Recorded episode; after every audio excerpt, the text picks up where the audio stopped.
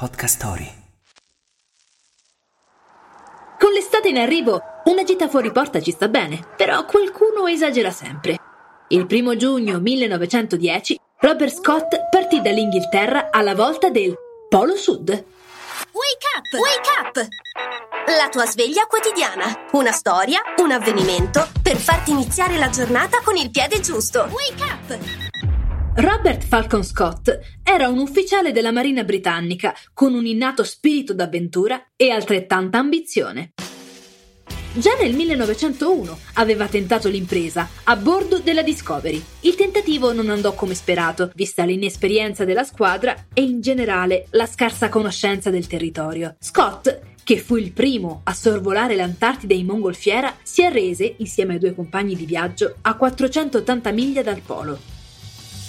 Robert considerava il raggiungimento del Polo Sud soprattutto come la possibilità di un arricchimento personale e, mosso da questa ambizione, salpò nuovamente verso sud, questa volta a bordo della Terranova nel 1910. Quasi in contemporanea partì la missione del norvegese Amundsen, che raggiunse l'obiettivo con diverse settimane d'anticipo, il 14 dicembre del 1911. Il percorso di ritorno, oltre che segnato dalla delusione, si rivelò fatale a causa del peggioramento delle condizioni meteorologiche e la spedizione di Scott non arrivò mai al campo base.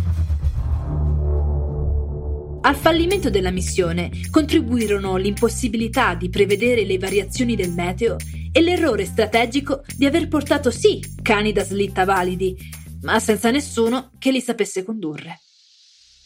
La frase del giorno.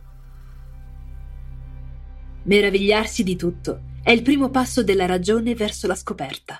Louis Pasteur. Il consiglio del giorno. Che siano nuove terre o nuove emozioni, vale sempre la pena di provare la meraviglia della scoperta. Il consiglio di oggi è di non smettere mai di guardarsi intorno.